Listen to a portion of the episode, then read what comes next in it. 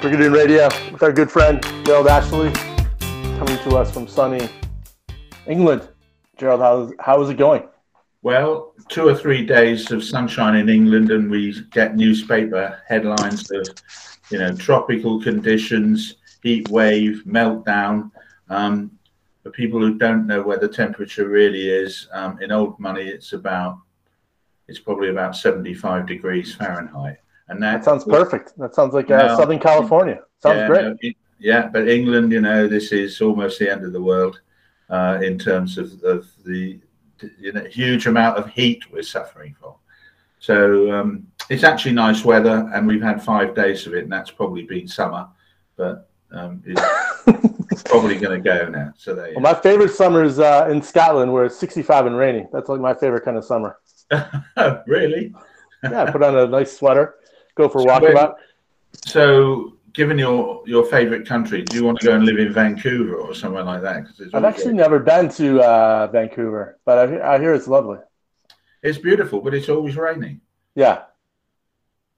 Well, I like a bit of rain. I don't like constant rain. I like uh, I like weather though. I like things that change. You know, I don't like. I've yeah. lived in Southern California, and uh, literally it's nearly 75 every day and perfect. And um, I don't know, it can become a bit monotonous. It's fun to have a little storm here and there and it's, good, it's, it's the sort of weather equivalent of Stepford Wives after a while, isn't it? It's just, seems it's almost sinister that it's exactly the same every day. Yeah, but I will say, uh, you know, growing up in Michigan and uh, where it's you know could be 32 below in February, yeah. there's something to be said about some nice sunshine in uh, late February. don't don't knock it. I think they say. All right, here we go. We're going to try something new. We've got, uh, as you know, we got our favorite flashcards. So what we're going to do is just pick out of the box randomly, and we'll see what happens first. All the excitement. Here we go. Oh my God, voting. Right. So it's good. We got some good elections that happened. We got uh, the French. We had a by-election. We had an election in Colombia, uh, which is pretty exciting. And uh, you know, we got a forthcoming election in Brazil in October, I think. Obviously, here in the U.S. in November. You want to talk about our friend Macron and what is happening in Paris? Oh yes, uh, Le Petit Empereur. He's um, he's had a bit of a setback in, in global domination. The um, sun god has been. Uh, is, is, the sun god, god, is it over for the sun god? Yes, there's there's a bit of cloudy weather on the horizon, and I think you uh, viewers and listeners will recall we had the political and economic analyst Helen Thomas on at the time of the first election in the presidential elections, the first round and even then, we started using the dreaded word of cohabitation, um, right. which in, in English really comes down to one party having a presidency and the opposition in some form having the uh, uh, the parliament or the assembly, national assembly. But it's a little bit more interesting, and even that, because um, the national assembly is quite an interesting crew now. It's made up of pretty hard left and uh, some fairly radical groups on one side under Mélenchon, and um, Madame Le Pen is uh, very much on the right. I mean, the, the mainstream media over here have been saying Mélenchon is now the, the man that's going to control things. But it's worth noting that um, Madame Le Pen went from, I think, eight seats to 80 seats. So it's a, it's a kind of fractious sort of parliament. And I just wonder if that will slow things up in France. We shall see. Yeah, I don't. Obviously, I'm not a uh, French expert, but from my understanding, is the president has a lot of power, and it was yes. kind of designed that way, and uh, more or less the National Assembly is a rubber stamp. But I don't know. Maybe having divided government is good. Here in the states, when we've had divided government, like that is who controls the White House versus the Capitol, there seems to be more productivity or more uh, better operations. So maybe well, maybe got, it'll be good for France. Yeah, you've got what I always think is a good idea is to keep politicians out of the way.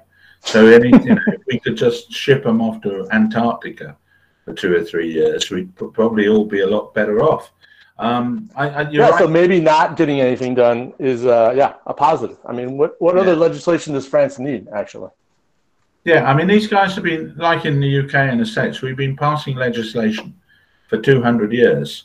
Um, and you do wonder what on earth is there left to do, or why it's so badly drafted each time. I think the thing about the French thing, you're right. I mean, the president has a lot of executive power, much more so than the United States, far more than a prime minister in the UK.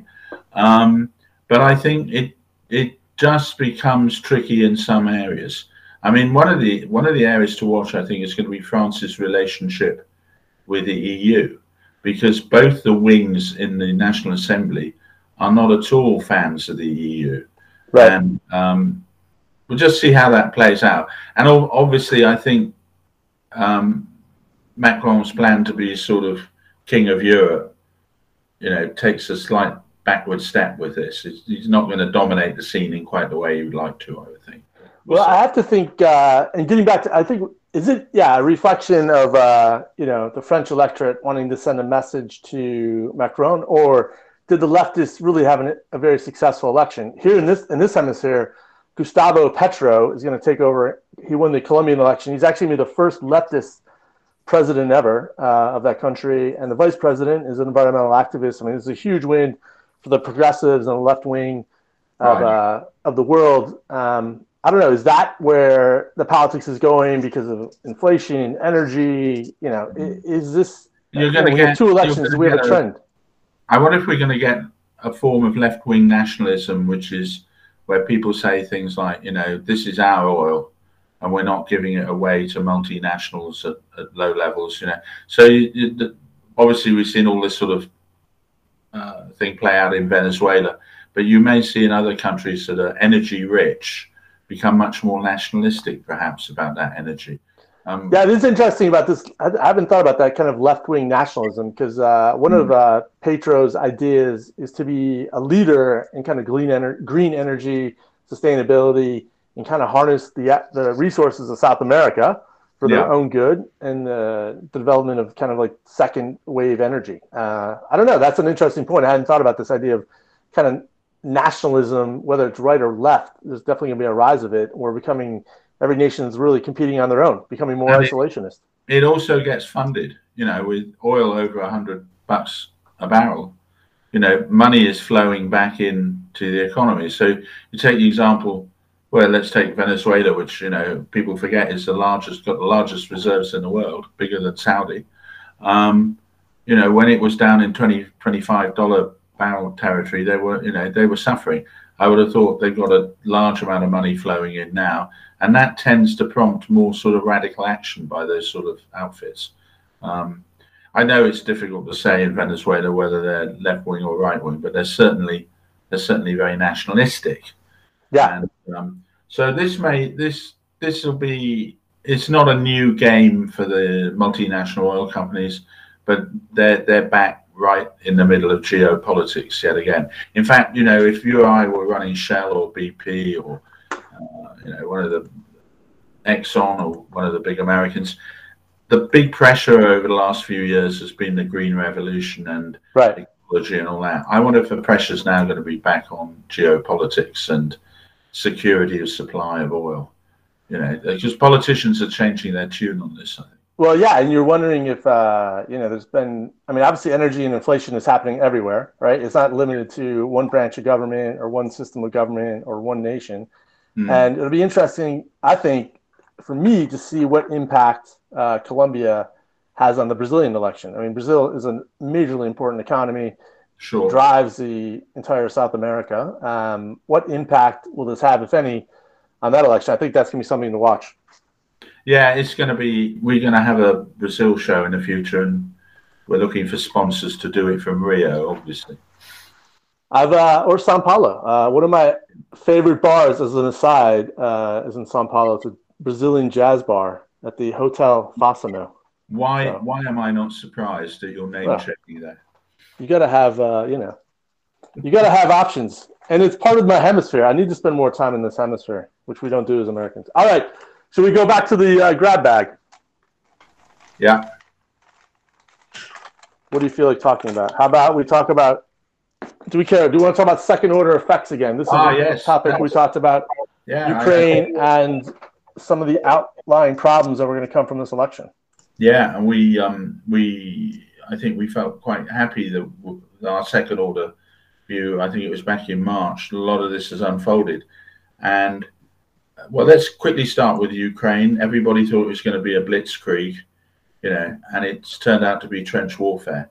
I mean, increasingly, the Russians are edging forward, but that's all they're doing. But they are edging forward, um, and I think both sides are using heavier and heavier weapons. And it, to me, in general, as you know, I'm not a military type, but it, it's starting to look a bit bogged down.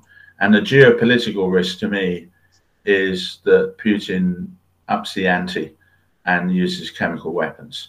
And, yeah. Uh, that that I think then we all worry.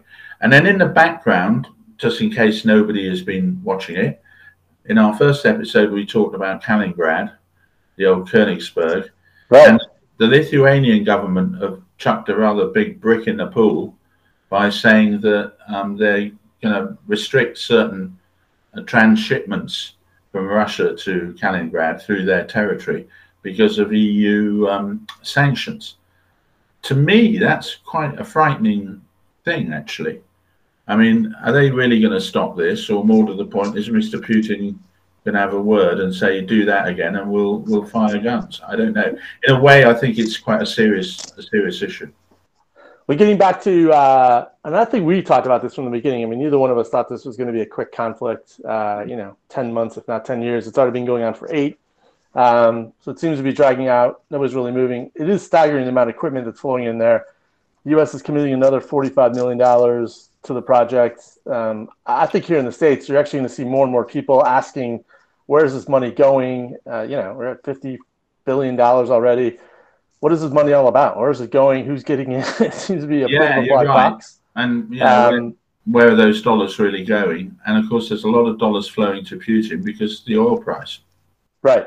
You know, and then you're right. I th- the Lithuanian situation. I'm uh, optimistic and hopeful that this was not done unilaterally. That the Lithuanians decided to uh, do this in concert with, you know, speaking with folks in Berlin, London, Paris, and DC. Well, you, you they were going to raise this up. But... Hope so. You hope so, don't you? Good grief. Um, the other there does that does seem to be pressure growing every day. Like, how do we find settlement in this situation? I mean, you know, clearly yeah, I, I, I can't go on. When we looked at second order effects, we looked at fertilizer and food and all the rest of it, and that is definitely coming up the agenda big time in in in uh, North Africa, where there's clearly problems. Um, and the other element, which I think you mentioned before, and I think you got the bullseye on this, is that if you're the Ukrainians, your only card really is to play the information game. It's almost a PR war. Yeah. Now, I don't know in the States, but certainly in the UK, Ukraine is starting to slip down the news agenda a little bit. No, 100%. And it's certainly not number one. And, you know, Zelensky kind of bashes away every day, and why wouldn't he on television? But I think he's falling on less interested ears. I wouldn't say deaf ears, but I think people are going, hey, it's Ukraine. And also, if we want to look for some baddies in the world, which is always fun, I think Wall Street just want to wrap this all up. The markets want to say, look, we're fed up with Ukraine. It's, it's screwing everything up here. We need to, the world economy's got to get back to some sort of stability. So there's all those pressures going on in the background as well, I think. No, hundred uh, percent. You know, the old sage, uh, Mister Ninety Nine Year Old himself, Henry Henry Kissinger, a few weeks ago was like, "We got to find resolution on this." The CEO of VW famously said a few weeks ago, "Hey, man, this is like hurting the world economy. This isn't great. This is not good for business." You're seeing more of that. I saw Zelensky this week meet with actor director Ben Stiller in Ukraine, oh, yeah. which I just found, you know, I mean, uh, we've it's one thing for diplomats and heads of state to visit with Zelensky, but now we've got actors that are finding their ways there. Um, you know, I feel for the Ukrainians. There's a story here in the DC press about the, the, just the sheer amount of money that they're spending on lobbying, hiring various folks to keep this front and center. Um, they're definitely in a tough situation, but it's impacting the entire world, and it's not unreasonable for other actors in this global economy to say to Ukraine and to Russia, "Hey, man, let's find a way to settle this." Yeah, and I, I, we still don't know where where Putin's favorite end game is. I mean, it's quite. Lots of people think it's still the control of um, uh, Odessa and the, uh, the the Black Sea ports and all the rest of it. Um, that's a little bit out of the news at the moment, but if Ukraine becomes landlocked, I think they, I mean, in many ways, their economy is stuffed because how do you move all these millions of tons of grain just by train? You, no, exactly. You, you, end you end up with some sort of economic accommodation with Russia for access to the ports. So there's still a lot to play for in this. But you're right, it's a long game, and at the moment, it's kind of one of those slightly dull draws. I mean, that's a terrible way to put it. It's you know, this is people's lives and things, but it's kind of settling into a trench. To me, a sort of trench warfare situation. But we'll see, I guess. We'll see. I, I think we're not really gonna. Yeah, we're gonna see nothing in the short term, but I think this lingers on a bit longer. I agree with you. Okay, let's go back to the Magic Cup. I'm not looking. Not looking this time. I was going to do energy, but we kind of talked about that. Yeah. Let's do. Oh, psyops. Yeah, I actually like to talk about this. You did bring that up. This idea about this PR warfare, the psyops of it is interesting. Um, is this the first grand information warfare technology battle we've seen? You know, there's reports that the Russians are attacking all kinds of stuff, hacking, you know, making noise, and this idea of like Zelensky every day he's meeting with some group to get his cause out there. Um, the information warfare is unprecedented in my mind. Sure, and I, I, you know, we're back to another of our favourite topics. Is you know, what is the realpolitik? What are the back channels that are really going on? Are the Americans saying to the Russians, look, if if things get really hot and heavy, we can close down your power grid. You know, we always worried that it's the other way around, that we're going to wake up one morning and the lights don't come on. But I don't doubt, you know, the United States is a technological leader in all this stuff. Um, you might say there's a close rival with China, but nevertheless, the US is a formidable, um, you know, enemy, if you like, or um, adversary. Ally. We're we're for freedom. We're for uh, you know, we're the good guys here. Yeah, here we go. You've got you've got the white you've got the white hats on. Um, the, and fair enough, but I mean, you've also got the technological lead. And you know, if America wants to shut somebody down, I, I still believe they can do it. And no, so, I agree. I was at a book event a few years ago with Mike Morell, who was you know tied with the CIA. I think he was deputy director, and he was talking about hacks. And uh, he said quite cavalierly, he's like, "You got to know, America's stuff is really, really good." Is the way he said it, like in a very like confident, like like don't sweat it, like we know what the hell we're doing. And to the point where he was like, "I won't even plug in my toaster." you know, which like you think about this, like you're just like yeah. Jesus Christ, so you're so think, tied in. And yeah, I mean, I, as much as we like to criticize everybody and everything, I think you, I think it's reasonable to say that although there must be wastage in the U.S. defense budget, a lot of serious hard dollars have created a lot of serious hard kit, and that must be a pressure point for the Russians. So if you're Putin, that you you you maybe poke America so far with a sharp stick, but no further. And that may be the story for the rest of year, the year. Do we find a point at which, you know, it, it actually becomes like really serious? And maybe well, there. Yeah, there's even any kind of disruption. There was a, a pipeline, uh, you know, obviously the gas pipeline, the Continental pipeline situation seems to be i mean it's definitely a hack there to give some kind of bounty to you know get free and uh, any kind of disruption or any kind of you know kind of chemical malpractice or disruption to yeah. any energy part of the grid you automatically now think oh is this some kind of hack are we being you know, i mean one one vulnerability for europe in all of this is the transatlantic cables i mean obviously we've got a lot of satellite technology these days but i think it's true to say that western europe is still very um, uh, cable dependent. And you may remember, or some people may remember, a story a few years ago now where uh, a freighter, uh, it wasn't a military action, severed a cable near Egypt. And it caused all sorts of internet problems all the way down to Australia. Um, yeah. So all these interconnections, you know, there are vulnerabilities on both sides. But um, and then the other psyops point, which seems to have gone away, is there was a big campaign to say that Putin was ill and that he was on his last legs and he'd soon be gone. That right. seems that seems to have faded away, um, and maybe the feeling was they they weren't getting the Russian domestic audience buy into that, or they couldn't get to the Russian domestic audience. I don't know, but uh, yeah, we'll see.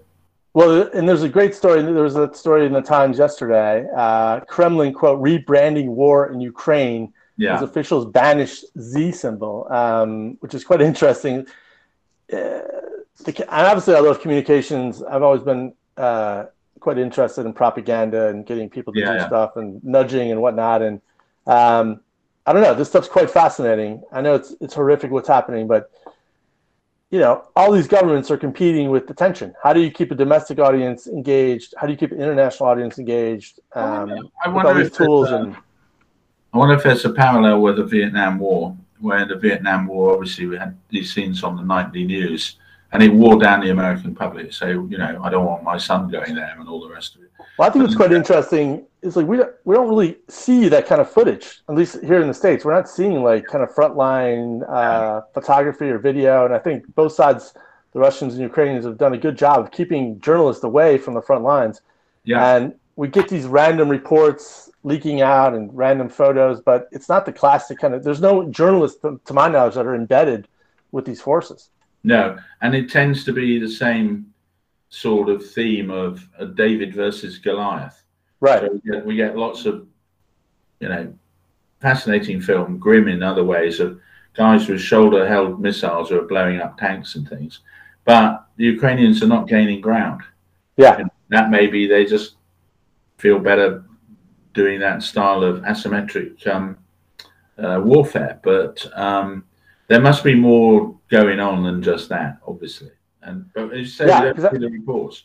Yeah, we both know a war is happening, and I think actually uh, there's a think tank in the UK, is it the International Studies or ISI, and I think the British Defense Department has actually done a good job of providing kind of daily recaps. Yeah. But there's no photography, there's no video, there's no audio.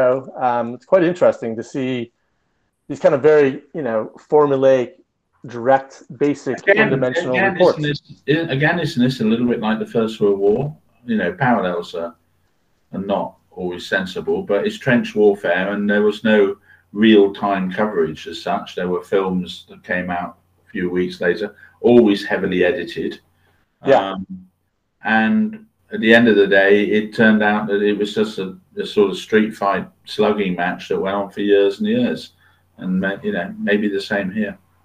Yeah, both of us have said, yeah, like this this war doesn't really make a lot of sense for the 21st century, but you know, it's very reminiscent of the 20th or maybe even the 19th century. I mean, it's a Yeah. it's a bit of a throwback war for sure. Okay, should we go back to the cup? The cup of truth, the cup of justice. What do you feel Will like talking about? ni- will we get a nice one? Let's see what comes out now. Sports television. Do you have any interest talking about this? Well, um, let's give it the proper title, of course, which is money. Is what we're talking about here.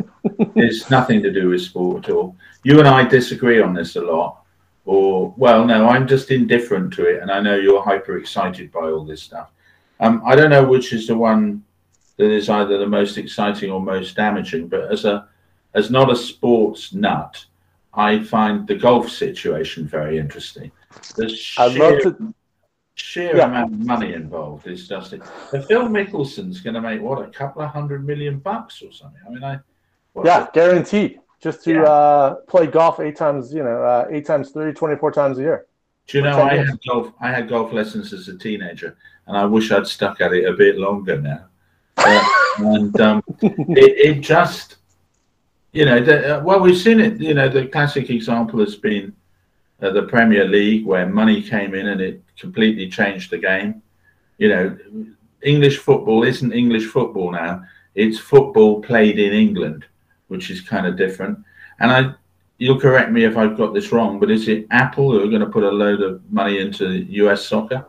Yeah, correct. So no, you're spot on. Like last year, the uh, there was that idea about the Super League being launched, where you like say the 20 best teams in Europe just play independent of the national leagues, and there was this huge idea of fandom. And you're right. I mean, the Premier League is just it's just English. It's football played in England, but it's a global sport. And Yeah. it's Yeah. interesting that somehow my fandom for Manchester United is less because I live in the U.S. as opposed to somebody who lives in Manchester. And we're seeing that all over sports. I mean, all these leagues are desperate to go global. Last night with the NBA draft here in the States, I'm not, you know, there's 32 kids picked, 64, I guess, between the two rounds. I don't know, probably a third of those kids were from Europe, you know, which is fantastic. The the rookie of the year in the National Hockey League is from Germany. which I, I'm like staggered. Really? The best, the Yes. best future player in the NHL is from It's, a, Germany. it's got a lesson for the wider economy. Yeah, 100. percent certainly- Just the globalization, the reach, and uh, Yeah, you know, and- some kid from Germany becoming the best hockey player is fantastic. the old, the old days when I started my career in banking, a competition was everybody in the UK. There Right. may be, there may have been a few people from overseas, but now it's a global competition. If you want to get into a graduate entry of a big, you know, law firm or investment bank or whatever, the pool of potential people now is is kind of frightening, actually. Uh, you know, I, I, I certainly wouldn't have got through the door. And it, well, it- you'd be in the top. I disagree. You're in the top 15,000. You know, minds of the world. That's pretty good. Sure, absolutely. You must be my agent one day. Um, but I think, um, uh, you know, that competitive edge that money brings, you can't deny that. Um, it is the ultimate motivator. It, this has got spin off, as you say, in other industries because, you know, people said, oh, well, I don't have to go into the office a- anymore. I can work from home. Well, maybe there are people who can work from home in India or Estonia or Thailand who can do it equally as well as you, but for you know twenty percent of the cost. Yeah. And and I think that's coming down the road at some point. And getting back to the yeah, the Apple deal is quite interesting. So Apple's going to spend two and a half billion dollars to support Major League Soccer, which on any given ranking is probably only the 15th best league in the world. It's not even the top 10 soccer league. But the the people that support MLS here in the U.S. tend to be educated, high affluent. They love Apple products. So this Apple deal is going to give all the kit, you know, all the watches, the iPads, the iPhones, all this stuff to the players and teams, and they're going to stream every match on Apple Television. So it's really quite interesting because this soccer league is going to leave traditional television and just go to the cloud to broadcast Yeah, I mean, games. you- That's that's quite you do? interesting. You know, what do you do if you're one of the terrestrial TV companies like ABC or the BBC or any of these guys? How do you bid against this sort of amounts of money? I mean, they must Correct. you know, because you can't deliver the audience. Again, I know I always turn things back to finance or money, but this is a, analogous to how IPOs happen. When you do an IPO, you want to go somewhere where they can deliver the investors. Now, in this case, they you're delivering the audience. It's not the 50,000 people in the stadium. It's the 50 million people on iPhones or whatever, the, well, 500 Yeah. million, probably. And it's Um, also a reminder that Apple is in a race to bring more need for their products, right? Like, oh, I need more Apple products so I can watch the soccer or watch these television shows. It's it's an interesting dynamic where before they would launch a product, leave it up to the end user to figure out how to use it. Now they're like creating hooks to like get you the only way you can use this content or view this content is through the Well, they've product, which is always and they've always been a sort of closed system. You know, it took a long time for them to open up to Microsoft products and all the rest of it. And they are they're like Bloomberg. They're a they're a they're a closed system. But if you if you can get a monopoly on the right content, I mean, who else is going to be able to? If I want to watch a main MLS uh, game now anywhere, it's going to have to be via Apple, isn't it? There's no Correct. Yeah. Yeah. So? So our good friend uh, Chad Munich works for FC Cincinnati. So you need to adopt if you're going to adopt the MLS team, Gerald. I suggest you pick FC Cincinnati. Well, friend I, Chad I, I have to admit, I've never been to Cin- Cincinnati. I don't know if I want to go or not, but I'm heavily influenced by the Steve McQueen film, The Cincinnati Kid. So There you go. It's all coming together. MLS, Apple, soccer, Steve McQueen. There you all, go. All, all the stars are becoming aligned. Well, should we do one more topic, or should we do reading and watching? Reading and watching. Um, well, I'll go. I'll go first. And as Here we go. Reading and watching yeah, our favorite watching. our favorite And- segment. and um, another one off a bookshelf, which I have read again not many years ago. I think it was given a birthday present a couple of years ago. It's a semi-famous book from 1932. You know, I like to keep up with things. Um, it's by a um, it's by a British diplomat with a great name called Duff Cooper, and he's written what is considered the definitive book on the French Prime Minister. We're back to France again of Talleyrand, and Talleyrand's a very interesting character because he went all the way through the revolution, all the way through the, the Bonaparte era, and out the other side. And he changed sides about five or six times. And in a way, it's a, a it's a good read, and you know, his skill, his diplomatic skill in steering around um, revolutions, victories, and defeats. And it may also be a bit of a primer for those of us who are continually uh, mystified by how France works. And I think, I think what what comes out about France is it's a it's a well, like a lot of things, it's a collection of very strong special interests, and it takes a special person to be able to ride all those horses at the same time. You could say de Gaulle did it for a period of time, though in the end he came unstuck. And clearly, Monsieur Macron, that is his kind of his um, his reason for being in politics. But it, it does show that that France is a is not an easy uh, um, country to manage. And so, although this is all about the events of what 210, 220 years ago, a lot of it as is always in these cases, um, echoes back to where we are now. So yeah, it's a good read, and it's light. It's not one of these dull, heavy history books. It's a light book. Well, I think France is it's a consequential country. It's been super important for our nation. Uh, you know, there's only two paintings in the House of Representatives. One of them is the French General Lafayette, which is pretty telling. Um, yeah, I think we're still living in a very kind of French world. You know, I mean, obviously we we live respectively, but um, you know, you can't escape Napoleon. I think we're just 200 plus years from uh, just recently from Wat- from Waterloo. So I mean, you know, uh, yeah, yeah. It, it's quite. I, I, think that sounds like a great book. And it's always been a pivotal country because, I mean, it's always been this business of its relationship with the rest of Europe, and indeed its colonies. And in many ways, its colonies are much more still colonies than certainly the British or very much the Dutch experience, where it's or Portugal, where it's all faded away, and Spain. But France, in a way, is still a, got a colonial edge to some of these things.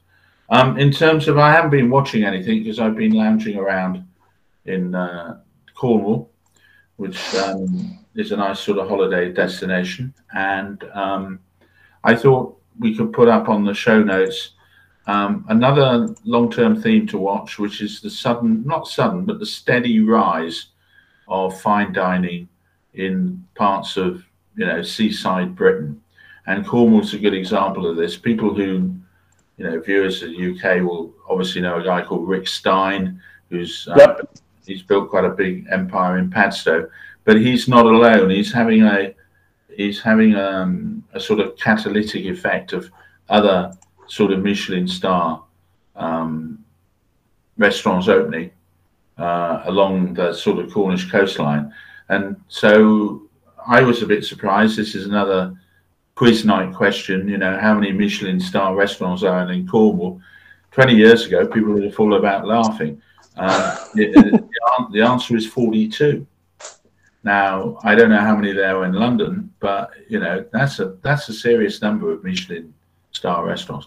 So if global warming continues, um, maybe Cornwall is the new south of France. It gets better weather and it has decent food. So there you go. Yeah, I, uh, I've only heard wonderful things there. I, I don't know if I've actually been to Cornwall proper, uh, but no, it sounds delightful. I know the uh, G, the G8, G20. I don't know what was there last year. Yeah, or so, sort of big conference there. A pre-COVID bash there, didn't he? It was yeah. 2019 and um, they just kind of pranced about on the beach and issued lots of very important statements which nobody can remember, not even the people who, who wrote them or, or read them out. Um, which is one last little point about French politics is, you know, we took, I, am I'm, I'm of the view we have far too many summits. We forget that yeah, yeah, summits, we need to have a tax on them or something. Now, the first summit, I think, was in 73 or 74, and it was at Fontainebleau. And it was a reaction, it must have been 74, it was a reaction to the, um, the oil shock and the fact that this is when G7 got going. And in a way, I, you know, it's always good to talk and get people together. But do you not think we have too many of these now? I mean, you know. Well, we're about to uh, next week. You know, I think we got the uh, NATO summit. We've got a G7 summit in, Ger- yeah, in Germany. like these things are not summits; they're minor hills, in my view. You know, they're, they're being large. You, are so uh, I'm pro summit. I like nothing better than a yeah, hotel yeah. lobby bar to uh, yeah, well, diplomacy. Yes, of course. um, well, I've got here's what my next book is going to be Sonic Boom. which is Whoa. about Warner Brothers. Oh right. Um, the history of Warner Brothers, from Hendrix to Prince to Madonna, Fleetwood Mac. So this is kind of like when records were great and fun, and um, I don't know. Looking forward to that. I've always been a big fan. I've gotten into uh, vinyl reluctantly. My buddies bought me a turntable a year ago, and it's We're been talking about um, well, the, the film studios were Burbank, weren't they? And do they? Yeah. Did they have recording studios there as well? I've, I've got. Well, they did, but I, most of the record, like Capitol Records, get that iconic building in Hollywood, which is on the Yeah. other side of the hill. Um, yeah. Hollywood and Vine, and yeah, nothing better than a good rock and roll story. And uh, I've never really understood the record business. It doesn't seem it seems super sexy. It doesn't seem very profitable, especially for the artist. Um, but it should be a good book. One segue into that. It's coming up. The BBC are doing a special. I think it's a four-parter in July on 60 years of the Rolling Stones. So um, that's one. Yeah, I see, Mick, they're still touring. It's unbelievable. Like he's Yeah, they're playing it. uh, They're playing Italy this week, so they've managed to get to Italy, and we haven't. fantastic. Absolutely fantastic. Uh, yeah, last one before we go. So I'm watching a little show. It's about this restaurant in uh, Freedom, Maine. It's called The Lost Kitchen.